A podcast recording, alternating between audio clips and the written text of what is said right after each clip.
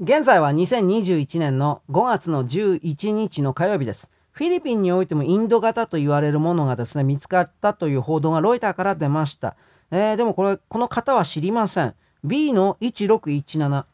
私は3桁ぐらいのあれ方だと思ってたんですが、まあ、あのー、遺伝子の長さが、いわゆる通常の武漢肺炎のコロナのやつよりも20倍長いそうだから、変身というか変異株が簡単にできやすいそうです。で、その変身したそれらがどのような性格、性質を持っているかに関しての正確な分析はなされてないというか間に合わないのでしょ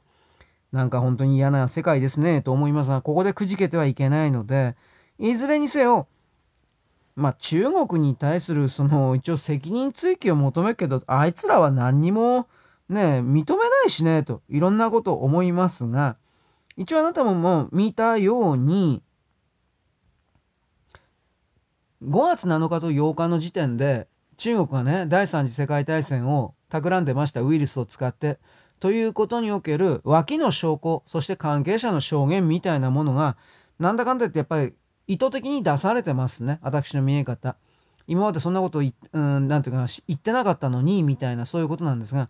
例えば安倍首相なんかはねこれいつの対談か知らんけれども田原総一郎でいいのかな。あのおじいちゃんに何かの対談か何かで自分は第三次世界大戦は核戦争だと思っていたが違ったみたいなことを言ったそうです。言っていたそうです。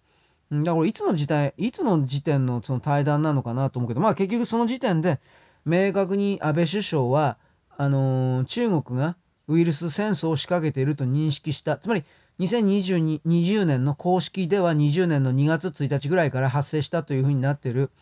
武漢肺炎の武漢ウイルスのこれらのですね動きを中国が作った生物兵器であると明確に見抜いて、まあ、あの中国からですね日本企業が撤退するのに政府が後押しをするであるとかいろんな中国から切り離す抜けていくというふうなこれの動きを関係者まあ中西さんですか？経団連の中西さん中国のスパイじゃないかと私は本当に疑ってますけれどもそういうふうな方々の圧力があったにもかかわらずやっぱりまあ、法制度を作っていった。まあ、これどうやって黙らせ黙らせていったんかな？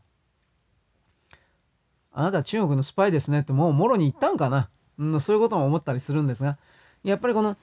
クワッドを含める中国の封じ込め的な彼の先見の明というものは本当に正しかったということが証明されているわけであり、さらにこれをですね、途中で止めずに推し進めていかなければ、我々人類の世界そのものの存続が難しいという私これ何度も言っておりますけれども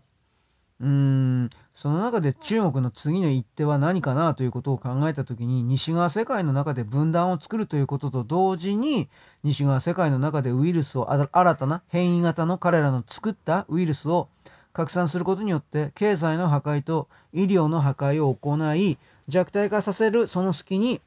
えー、西側世界の一番弱いところ、この場合においては台湾、尖閣、沖縄、宮古島、石垣島などにおける、えー、っと、中国が太平洋にこれから出たいというふうに狙っている各地域を侵略するという動きであるのだが、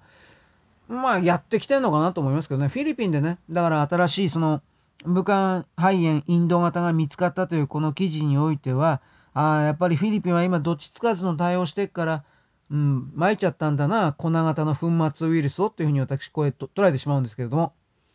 まあ、だからね、